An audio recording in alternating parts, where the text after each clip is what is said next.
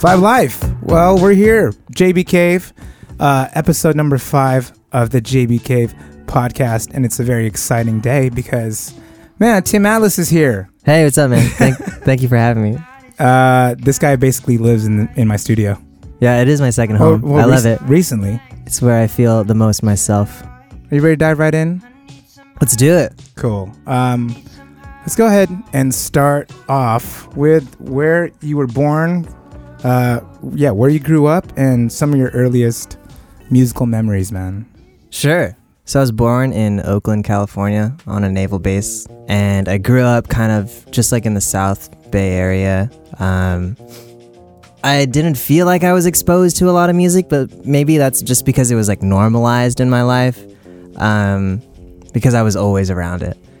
Uh, my dad was like a, a worship leader at church, um, and he played guitar, and um, my grandparents just like loved country music, so I was exposed to a lot of Johnny Cash and Loretta Lynn. Um, and then my dad listened to like a lot of the newer stuff, like Garth Brooks and things like that. Um, Nice. What did your mom listen to? oh, my mom, she was into like power singers, like Okay. like Whitney Houston. Because your mom, because your mom is Filipino. Yeah, and she loved like karaoke and stuff like Right. that too. So, um, she would have that reverb on full blast, and she would just get down on it, and my dad would get would get down on that too. So, yeah, that I think we just all had this uh, unspoken love for music. Um, my dad wasn't like a super active musician um, in my childhood, but um, he definitely instilled uh, a love for music in me but yeah i mean like i listened to a lot of that stuff but at the same time i was i was exposed to a lot of the stuff that my older sister um, listened to so like tlc and uh, brandy uh, Ginuwine in those jeans In those jeans, man. What a cut. yeah so um, i think looking back it, it makes sense that i'm a musical schizophrenic just because i've just been exposed to so many things um, and i mean like going through school i was in I was in band so I, I, loved like jazz music and then you know high school i was into like the scene like post-hardcore uh, So let's, let, can, we, can, we, can we dive into, yeah, just you being in band? Like, what did you play in band? Yeah, so um my dad had a had an old saxophone lying around and I was like, I want to play that. And so when the band program uh came around, I was like, okay, I'm going to bring this old ass saxophone to the school and see if I could play it. And they said This was high school? this was actually elementary school, like Holy shit. fifth okay. grade.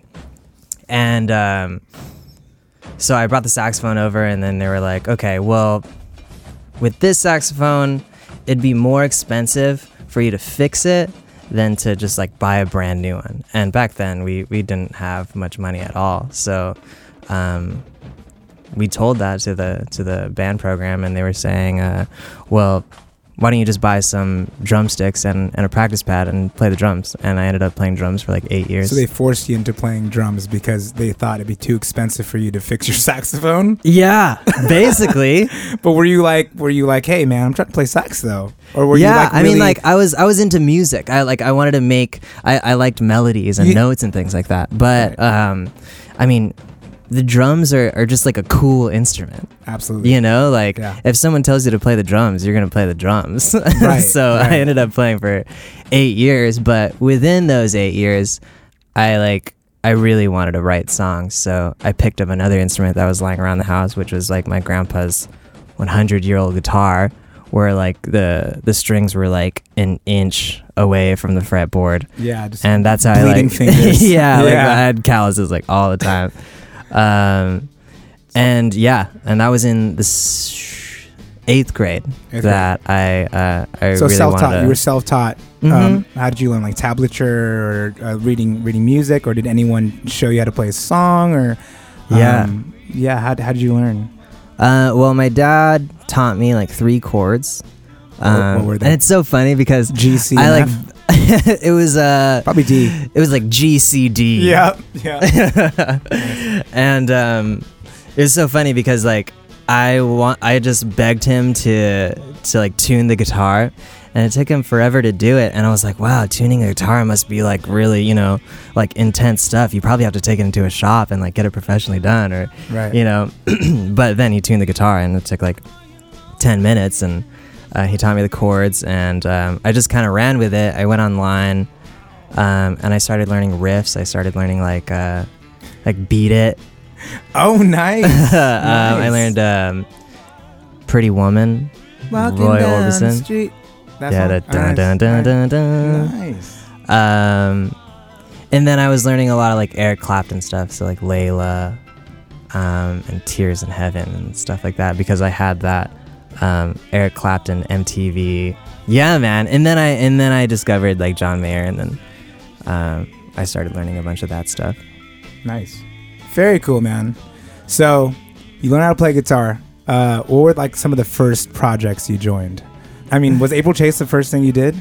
No. No, you were in some No. other. You, you were in some some other things, right? Yeah. I mean, so I, throughout my whole life, I always wanted to be in a band. I always wanted to be in kind of like this brotherhood, camaraderie type thing. Um, so I formed my first band like when I was just learning how to play guitar. So, um, and we just played like cover songs. We played like uh, What'd you play? um, Incubus Drive. We played that one at the talent show. Damn. Uh, and then we also there. played um, what's that one MXPX song? Chick Magnet. Chick Magnet. Oh yeah. that was definitely one of the first songs I learned, and I was playing bass. yeah. We played that one. Nice. Um, what were you guys called? We were called. Well, we were called Shiny White Teeth. and then we changed our name to Ruckus on Schooner. Nice. It sounds very punk rock. Yeah, it was very pop punk. Very and cool. the thing about like pop punk back then was we we didn't label it as pop punk. We were like we're punk rock. We're punk rock. exactly. So you're in like eighth grade freshman year of high school? Yeah. Okay, Yeah. nice. So you do that for a few years. When you join April Chase, the band, are you still in high school or have you graduated? And um, let's go ahead and dive into the story of April Chase, how you found the members Sure. of April Chase, because this is kind of a defining moment for Tim Atlas. He finds this band called April Chase and kind of uh, is the reason why uh, I met you. Mm-hmm. Um, so let's go ahead and dive into that and tell us kind of a, a quick backstory on how that all started. So after high school, I kind of wanted to form my own band where I wasn't like fronting the band. I really wanted to find like a female singer, and um, I wanted to just write songs and play guitar in the background.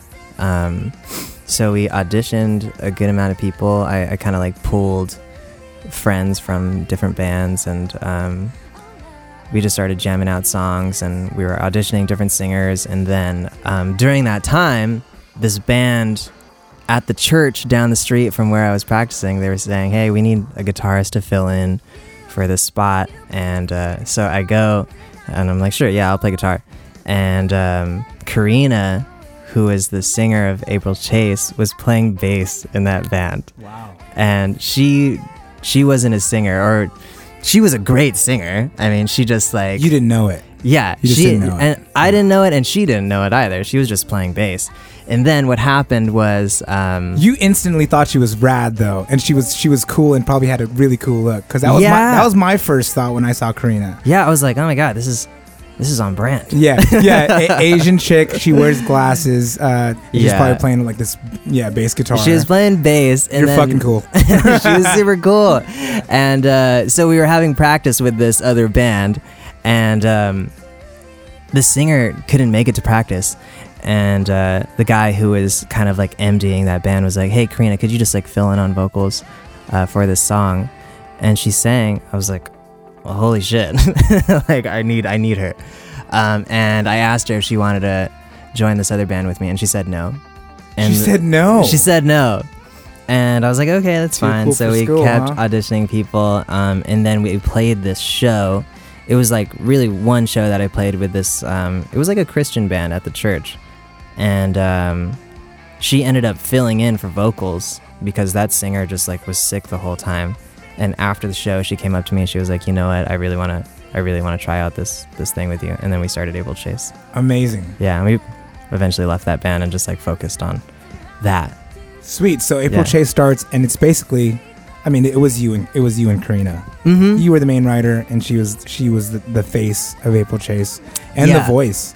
And not to Um, discredit like other the other band members, um, I wrote a lot of the songs, or I came up with a, a lot of the ideas, but I brought them to the band and we kind of, you know, develop them together. But a lot of it was me and Karina just uh, hashing out melodies and, and different chords and just like song structure. So there was this video that I found on YouTube while the whole YouTube kind of scene was popping off, and uh, there was a song called "Time Won't Tell" that I kind of just discovered out of nowhere, and it was I remember it was like this well lit video, and it was you and Karina. I heard it and I was like, oh my god, these kids are pretty tight. And I remember seeing Tim in the video. I was like, this kid kind of reminds me of me. Just the way you played the guitar, and uh, I think the first time we met was at a show, this thing called FAP Mm-hmm. with uh, with Jeremy Passion, uh, Gabe. yeah. Yeah, let's talk about that meeting. Yeah, so it's so funny that you say that. Like, I reminded you of you because growing up in high school, you guys were like my favorite band. My American Heart was like the coolest band to me, and That's so amazing. It was like, cool. It was cool to see like just another group of Asian Americans not doing R and B. mhm. and and and and wanting to do the whole band thing because like for me growing up and being and doing the whole rock and roll thing i was always kind of just like this odd this weird like what Right. what what are you doing in this scene right, kind of thing so it was really cool to see you pursuing something in the scene yeah, yeah so i feel like i automatically related to you um that way yeah. Even like before we met. yeah so fap we meet at this place this um this show called fap Mm-hmm. So we, we um, I came down to FAP to to actually play guitar for another artist. So I was playing guitar for another artist, but I also wanted to promote my band. So we actually like burned CDs and printed these little things, like these little inserts that we put into these burned CDs. Pass and out for free. We were just passing them out for free, like, hey, listen to listen to my band, and you know, like people would actually reject free CDs. no thanks i'm good i'm here for i'm here for uh jeremy Yeah. i'm here for passion yeah. not your dumb rock band. but yeah, go ahead. So we meet. I think we talk. Mhm. I think I think I I come up to you and I'm just like, man, I love that video. Really briefly. No. Oh, was it was it quick? It was real brief. So like I don't know if if someone was introducing us, but all I remember is you coming up to me and saying, "Hey, Jesse, big fan." I was like, ah, nice. "What the fuck?" What the fuck is life, man? uh, because I was a huge fan. So, Nice. um, and that was really cool. And then after that, I hit you up on like Facebook or something. I was like, "Hey, man, I don't know if you remember me, but uh, we're looking for a producer for our next album, and it'd be really cool like if we could work together." And Nice. yeah, So at this point, I had I had produced a few records, not too many. Um, I was still learning Pro Tools when you hit me up. Yeah, I, I might have done like maybe two, three records with like live drums. This was kind of at the end of my American Heart too, so I was kind of Mhm. itching, itching to do a rock album because I hadn't done one. I was doing a lot of singer songwriters at the time, and I was like, yes, this is gonna be my be my first rock thing. distortion. Distortion, yes, and I could reamp guitars, and, Yeah. and do loud drums, and um, And yeah. that's honestly why I came to you because I knew your history and I was like, I know this guy's strengths. absolutely and the thing was you were a bit of both like you guys you guys were kind of doing the youtube thing and also Right. doing like the band thing so you were like Mhm. jesse might just be the perfect fit Right. and so um, we go into uh, a record called Still breathing. still breathing and it was a, f- oh, a five six track ep mm-hmm. um, i was uh, the jb cave uh, 1.0 was at my mom's spot so Hmm. these guys they drive down from san jose right Yeah. um, i remember karina she brings her dog down Mm-hmm. roldy Roldy. just coughing all day I know. Poor, Poor dude. and yeah, we do this record. So let's go ahead and talk about like uh like what you felt through the process. Um So we just had some demos. Hmm. Um, we had like a bunch of stuff written. Um, we weren't really sure on a direction. We know we knew that we wanted to be like pop, um, and Pop we rock. were a rock, rock. band. Mm. Um, but we were also in this weird phase where we were like starting to listen to Two Door Cinema Club and um, Mm. just like more indie, indie bands. music, So I don't know. We just we just came to you with some of these demos and um, and you kind of just brought them to life. Beautiful. One of my fondest memories was actually the first time um, I think Tim sang on on any sort of record. Yeah. Um, and it was a song called. Oh my god, I don't even Wow. remember the song. anyways, it featured it featured Larry um, Solomon, who uh, was the singer of My American Heart, but Tim also sang on on a verse. And I remember the first time he walked into the booth, he he, he just felt a little nervous, and he sang like a line or two. And I remember like I think you were struggling just just a little bit, and I was like, "Hey man, uh, maybe you should just go out and have a cigarette." and he went out. Yeah, we don't smoke anymore. Uh, but I think you went out and had a cigarette, and you came back in, and you sounded amazing. I was like, maybe you smoked something else, but I know that was crazy. That was crazy. I don't know, man. I mean, I guess I just needed something to kind of like take me out of that mindset where it's like I'm not a vocalist or I don't identify as a vocalist, and I'm in the studio recording Right. on a U87. yeah. Like- but it's like I remember hearing your voice for the first time, and I was thinking, why don't you sing more? I was like, this guy is an amazing singer. Like there was something in your voice when I heard it for the first time. I was like, I don't think this guy knows what he even has, like the gift he has in Mhm. his voice. Like he, you weren't like the most like decorated. decorated singer. You know what I'm saying? But you just had this like just this t- this tone that was just magical on first listen, and I remember just freaking out, man. That's And awesome, I was just like, man, you should sing more, man. Yeah, man. And I feel like that was like a, a pretty pivotal moment in my career. In your life, yeah, for sure. just absolutely. because like I never really I mean I I had sung before but I I never had the courage to like sing on a record and and have confidence in in my in my voice. So April Chase goes on. They put out the the EP, the Still Breathing EP. They, they do more shows, and then the band eventually disbands. And I feel like you discover a new side of your artistry. Yeah. So let's go ahead and talk about um, just that moment where you discovered Tim Ferguson, the singer-songwriter, solo artist. I think you and I get along so well because we had kind of the same journey on on different levels, obviously. But we kind of played the same role in our bands where it was like, okay, this is my dream. I hope it's your guys too. And come and chase this with me. And you keep telling them to come and chase this dream with you. And um, after a while, it gets kind of tiring. You know? To share to share a dream with with four other people. And the thing about being in a band is that it's like being married to five different people.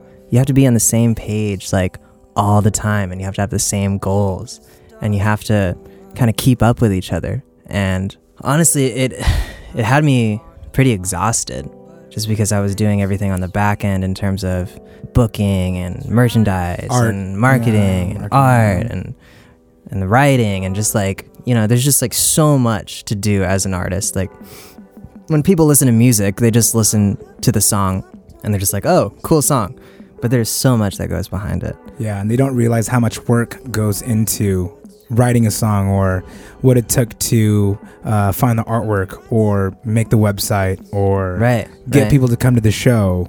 and like writing the song is the fun part like being in the studio is the fun part Mhm. which is probably a big reason why we're Doing what we do singer-songwriter now. producers Yeah. because What like do we, like to do the fun part Right. But with every job, there's a shitty part.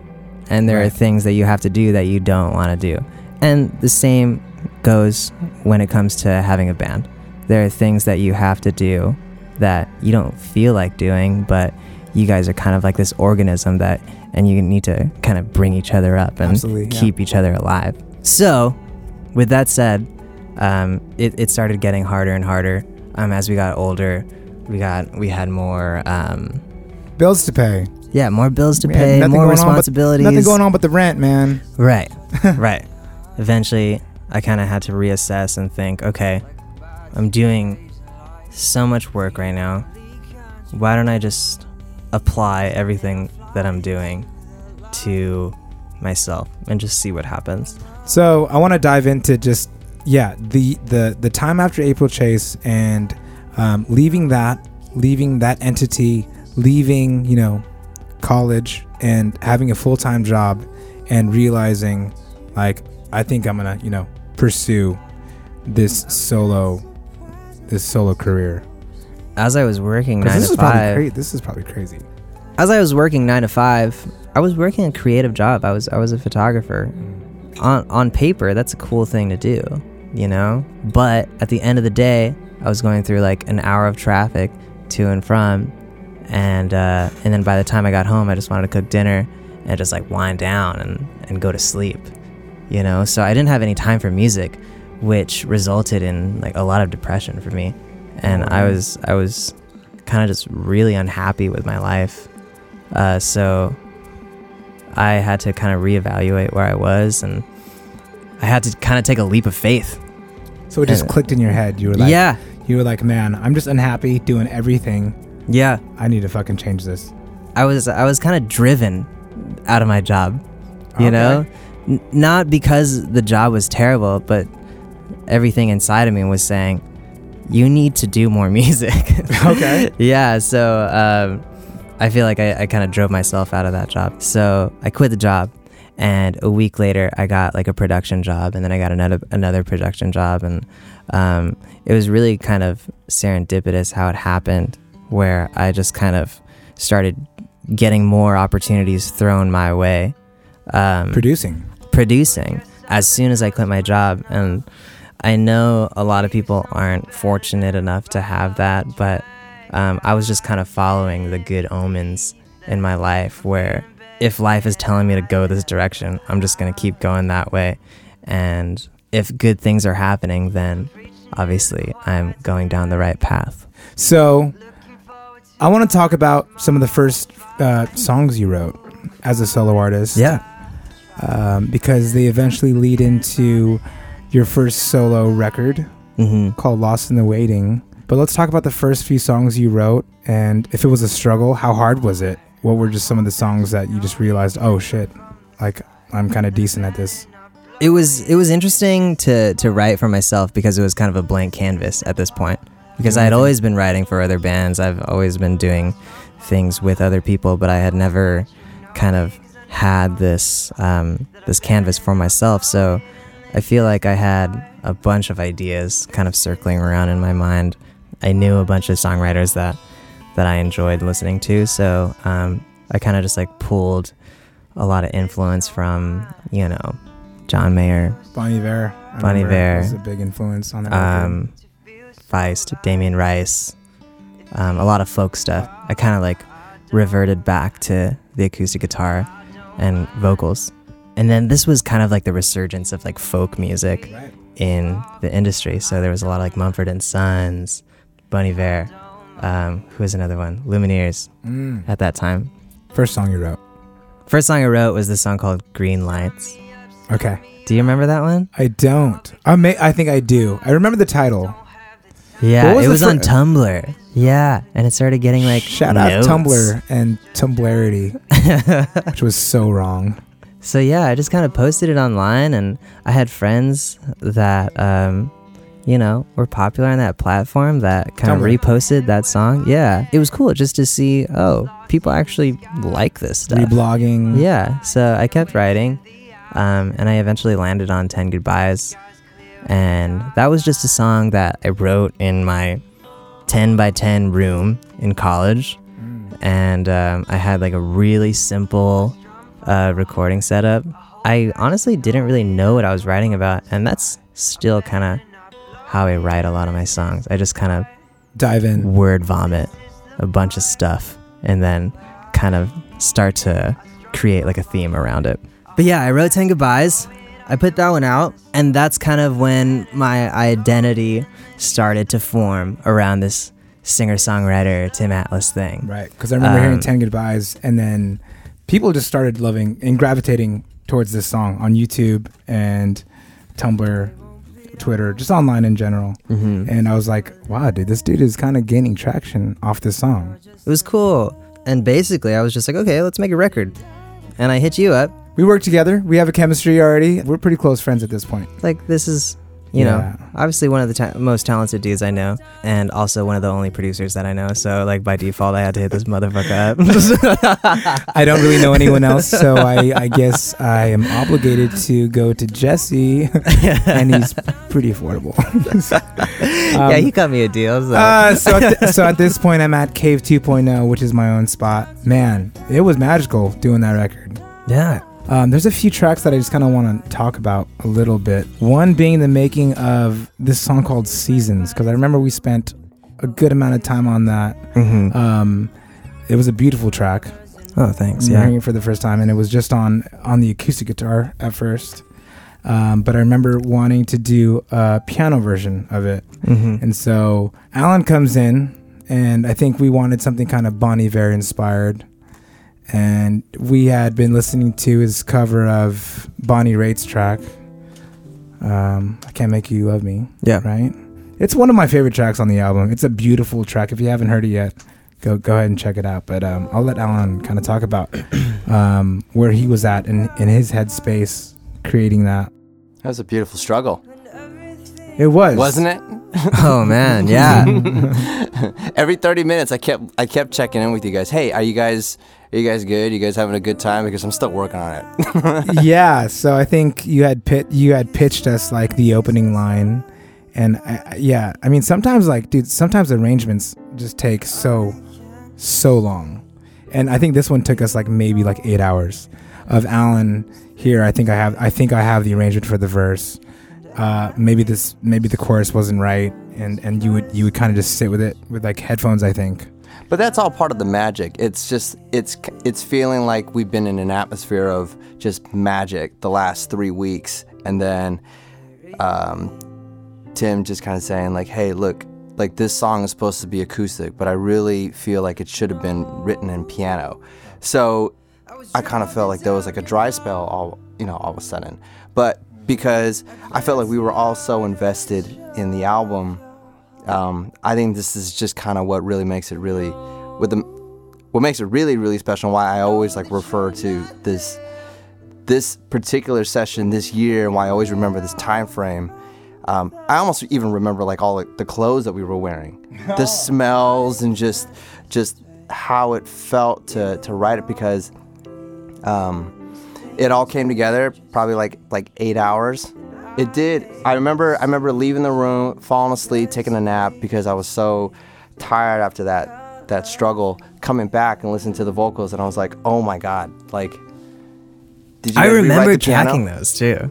The vocals. I remember tracking those vocals. oh yeah. Yeah, and like it was cool to see you as a producer produce vocals in a very like sensitive setting. I guess like the whole production of that song was very sensitive. yeah, I think I think with all of us. I, Yeah. yeah. I mean, because when you yeah yeah when you guys hear this song, it's a very like oh man, he really means what he's saying. Yeah. and um yeah, I feel like it was just very sen- yeah sensitive. Yeah, and it was Um, really cool um, because it didn't interfere with with the emotion of the song, you know. And that's that's a common thing when you get into production and when you get into like nitpicky things. Um, as a producer, um, it's easy to lose emotion from your artist, but it was really cool to see you kind of just kind of tap into the emotion and just kind of like foster it and and let it uh It kind fun. of evolve. It was beautiful, man. There's another standout track on that EP. Um, last one I want to talk about, and it's one called Lila, and I think it just kind of holds like a special place in your heart for Hmm. sure. Yeah. Because I feel like every time we hang out, you you know, you're always showing me um, pictures of her and and Snapchats and Instagram. So uh, Yeah. yeah, tell the people about Lila because she's beautiful, man. oh man, yeah. Well, that song is basically about how Lila um, kind of changed my sister's life for the better. And Lila, Um, yeah, Lila is And Lila's my niece, by the way. Sorry. Um, but yeah, man, she kind of just like flipped my sister's world upside down, and she was kind of distant from from the family and everything. And when when that child came into our lives, like it kind of brought everyone together, and I just saw it as something like so beautiful, and I had to write a song about it. So, yeah, shout out. Shout out Lila. hey, uh, beautiful track, beautiful album. Lost in the Lost in the Waiting. It's on Spotify. It's Yes. on Apple Music. Go ahead and check it out. It's it's basically the first season of of Tim Atlas. Mm. Um, but we move on to a new venture. Um, you hit me up and you want to co-write, and we hadn't co-written at this point, Yeah. and you hit me up, and you're like, man, I think I'm due just for some new music, and you come in, and we write a song called Wander, and another song called Compromised. So let's go ahead and just talk about that process. Uh, you coming in here and our setup and uh, what we did, Yeah. and uh, yeah, Again, I came to you with um, a blank canvas, just like not knowing, kind of lost. So this was the first time, yeah, he came. He came into the studio. I mean, I think you had one demo prepped, um, a few, a few demos prepped. But I mean, um, compared to like Lost, Lost in the Waiting, he had everything written. Like these are the, these are the five tracks I'm gonna do. And on this project, he was like, I have no idea what songs I'm gonna record. Right. I just didn't know where to go. Which ended up being like the best thing ever. Yeah. Yeah. And it was really cool because then we dialed in our process, and to this day, we kind of use that process still when when I come in and we start to produce things. Right. So so the first song we we co-wrote was a song called Wander, um, and we were just trying to grow the older sound and just kind of make it a little more modern. But we go out on a limb and take a chance on a song called Compromised, and we're just like, let's just do something weird. Yeah. And I remember uh, Alan coming through and and saying there was this old demo that you that you recorded that I loved Right. and you bring it up on Ableton and I was like, okay, let's let's mess with this. And I think we were kind of inspired by um, a song by Feist, and I was like, let's just let's just get the the drum machine going. And uh, Tim was on the bass, and I was on the guitar, and compromise happened, Yeah. And it happened so fast. like literally in three takes. Yeah. and it was a magical moment for us and people just latched onto it and spotify uh, latched onto it and i want to talk about that and how it's kind of you know skyrocketed and uh, yeah just talk about that a little bit So I recorded three songs with you. We kind of put them out as feelers. that's right Um, and Compromised was the song that we really believed in. Like it was the song that we, as soon as we made it, we were just like, we really hope people like this because this is the sound that we really want to roll again in the back of our minds we were like will people get this? Yeah, will people get this?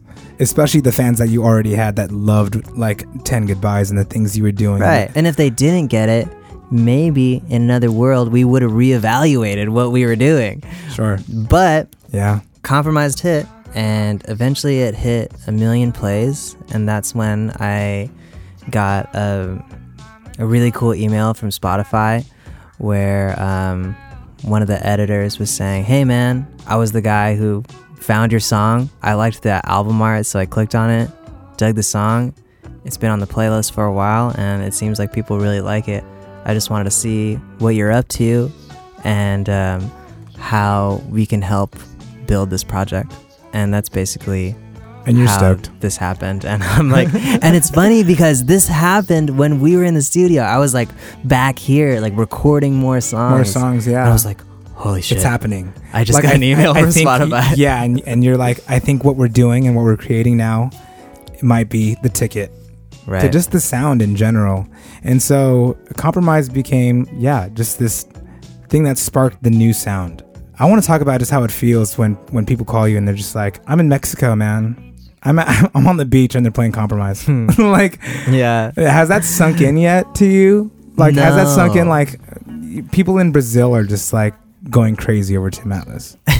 You know like it's pretty crazy that like I'll just get these random snaps like in a cafe in Bulgaria.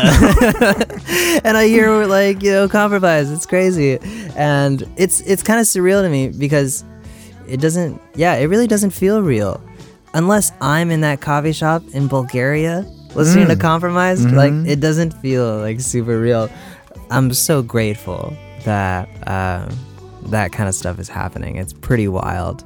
Yeah. Um, I can't wait for the day that it actually happens to me, though, where I'm sitting in a in a shop Oh, and you hear and you hear outside Compromise. my home, and Oh, I yeah. hear like a song that I've or just been- being in like a marshalls It's like hearing your song on the radio. Yeah, yeah. Well, our friend um, Michelle Heelan, uh, she she's uh, sent me and Tim a video of Wander, playing in like an American Eagle, Yeah. and she was like, "Oh my god, Tim's She was song like, is playing!" Your song is playing in my and she starts store." singing and going crazy, and and that stuff is still so surreal as a creator, as a as a songwriter, man. Yeah, man. Um, it's beautiful, man, to see to see your music just grow and reach reach the masses, man. Oh, that's great. So I want to talk about how um, one song can really define your sound, like "Compromised." Mm. Um, you know, we had dabbled in folk, we had dabbled in you know, and now we had been dabbling in in lo-fi, um, indie soul music. Does that just tell you to keep going and, and doing that sound just because the people love it? Um, To some I mean, it's nice that people love it. Right. You know, and I take that as another kind of good omen A sign. in my musical Absolutely. career, where, um, yeah, it's like a sign where where people are enjoying it. So I'm gonna keep doing it because I enjoy it too, and that's I mean that's the main thing is that I enjoy it, and I mean we're blessed to have this situation where we put out this song that we really loved, that we really believed in, and a song that we were just like, oh man, we really hope people like it. And now it's like my most popular song. yeah. God bless. So, compromised is a thing, and we start doing more songs, Mhm. um, which lead into the new EP titled "All Talk." yeah. So, I want to dive into a few of the songs that are on the record, some of the themes on on the record. Yeah, let's just dive into uh, some of your favorites and, and, and the Uh, process, man. oh man. Unwind, bro. No, of course. Crazy. Of course. Yeah. Unwind. It's it was kind of the first song that we wrote um, after seeing how Compromised was doing. Um, and I mean, just like Compromised, it kind of came really naturally where I just started playing something and you're just like, do that, do that. Right, right. Uh, and we just kind of kept building on top of it. And uh, then we started thinking about concepts, and we are just like, okay, what what what should we talk about? and like as a songwriter, sometimes you're like really digging for something like deep, you know, or Mhm. something that people can really feel. Sure. But um, we started top lining on things, and you're Mhm. just like, why don't we just write a song about taking a day off, Taking a day off and just chilling. just chilling? Super hard. This song is stony as fuck. Like, yeah. let's be that. So I think all we had at this point was was the kick and snare pattern, just the doom, ga, doom, ga. And at this point, I had just purchased a, a Korg mini mini uh, Mhm. log, Mm-hmm. and that kind of became the sound of Tim Atlas as well. Sure. It's just this, uh, yeah, this super small analog keyboard by Korg. Yeah. and we milked. They You- say new gear like can't inspire you, But it totally does. It totally does. Yeah, and I love our process too because we kind of never know what we're gonna play. Uh, Mhm. you know, sometimes I'll have the bass guitar, and sometimes you will. And Mhm. if I'm like, you know, my, I'm stumped on a part, I'll be like, "Hey, man, maybe you should play it." Let's dive into dive. Yes. Um. So I basically had like a, a an idea. I was like, okay, I'm gonna come into the studio this time with you know something. I'm gonna kind of you know be responsible this time. so I came up with that line and and some of those like intro chords. That's and, right. That's right. You did um, have the drums. I think you had the drums. Yeah, um, yeah. And we up. imported them into Pro Tools HD, and um, and it's so funny how that happened too. Just because like the melody was already there, we just kind of found it. right. You know, when I think of dive, I think of like how artists always try to make something different and they kind of consume themselves in wanting to do something different. But for dive, we were just like, let's just write a good song. You know, it doesn't Right. matter if if like something has been done before. Let's just do something that we like. That feels great. Yeah. And I remember being really inspired by like Hall and Oates. yeah. Oh Yeah. yeah. And we went back. And we wanted to just two step, man, and feel great. Mm-hmm. We just wanted to feel good. Yeah. And that's what dive was. And I, I just remember um, when we came up with "To- tell you that I when we had that stutter on the T and we looked at each other and I, I ran out the studio. I ran out and I was like, oh, frick. there it is. yeah, man. And, yeah. And and to this day, still one of my favorites. One of my favorites on on the uh, on the new EP. There's one more song that I want to talk about, and it's called Figure A. And man, it's a great concept. Well, I want to talk about two more songs, Figure A, and we'll get into all to- uh, talk. the, Okay. ti- the title track of the record. But let's talk about Figure A and the idea of it. Figure A. This is kind of like an ongoing theme that happens in every artist's life when you um, just decide not to conform to societal norms and um, to kind of reject the nine to five and to really embrace your artistry and to chase your dreams no matter what the circumstances are. And it's hard. It's a hard thing to do. But um, at the end of the day, like, if you want to stay true to yourself, you kind of need to make that leap, you know? You need to do you, basically. yeah. And it's basically been your theme. I'm going to do me, man. Yeah, absolutely. And it, and it kind of keeps coming back to that. Right. know? And, and, and as far as stylistically, too, Figure A is a standout where it's the most different song on the album. So Mhm. I think it makes sense that it's just kind of like this standout track and, and what it stands for. Yeah. And it's funny because we weren't thinking of any of these things at all. like as we right. wrote them, Right. it was just kind of organic how it happened. Right. There's one more track I want to talk about, and it's the last. It's the last song we recorded and wrote for the record, and it eventually became the title um, of the album, and it's called All Talk. Talk is about how there's so much noise in the world. And um, there's like, yeah, social media, um, the news, you Mhm. know, and there's there's so many things happening. Politics, man. Yeah, and yeah. So when you digest those things, like what are what are you doing? The most recent thing that happened, uh, we had decided that the album was going to be called All Talk, but the exclamation point. On- the on the exclamation point. You know what I'm saying? Uh, just making it more of a call out. yeah. But go ahead and talk about that because I remember I texted you and I saw um, Raquel, which is Yeah. your girl. She Yeah. had posted um, a little Insta story of Tim doing the photo shoot, uh, Mhm. which we'll talk about in a bit. Um, but she had put an exclamation point at the end of "All Talk," Yeah. and I was like, "That's tight." Yeah, she just put it. Uh, she kind of drew it on her Instagram story, and she put an exclamation point out of excitement. Right. Uh, and then we were just like, "Whoa, aesthetic. Aesthetic, sure, but it it also just adds a new kind of dimension to like what we're trying to say and Right. um, Right. bring a little more meaning to all talk. And um, I just thought that was really rad. yeah, absolutely. So let's go ahead and uh, let's talk about um, uh, the photo shoot that you just did for all talk and, and what what uh, people should expect from like the aesthetic and, and what you're bringing Yeah. with, with with the package. I'm trying to be a little more bold with um, like the overall brand and the aesthetic of Tim Atlas. I really want to um, kind of bring more color into my life, so there's a lot of that. Yeah, because you were because you were doing the artwork for um, the the three singles Yeah, before, right? yeah. Um, which caught the, the eyes of the Spotify people. hmm Yeah, I mean, I've, I mean, I've done a lot of stuff DIY. Yeah, That's kind of and my- you're incredible at it, bro. That's kind of you're, my thing. Thanks, you're, man. You're insane at all that stuff. at the same time, it's important to have a team, and it's important to to work with people and to create art in a collaborative way.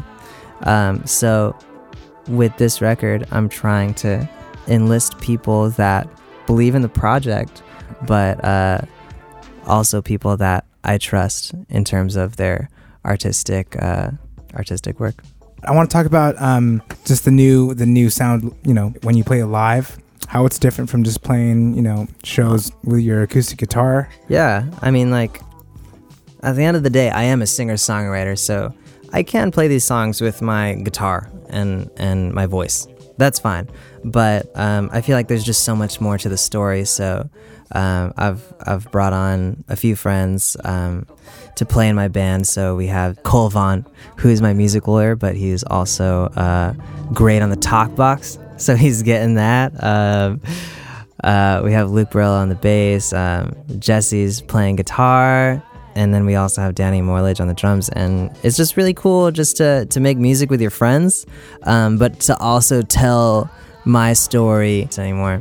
That's just like what it is, man. So, I mean, Ten Goodbyes is great, but that's that's done.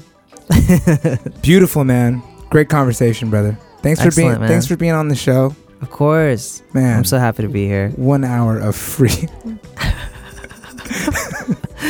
one hour of free flowing conversation yeah just uh closing closing statements man uh what's next for tim atlas what what could we expect and uh yeah just final words brother Yeah, man. Um, we're just gonna continue to build on this sound. Um, we have a lot of shows coming up, so we're prepping for that. And uh, I have a puppy to raise now, so it's it's taking up a lot of my time. baby joey shout out to baby joey yeah check out all talk everywhere Mm-hmm.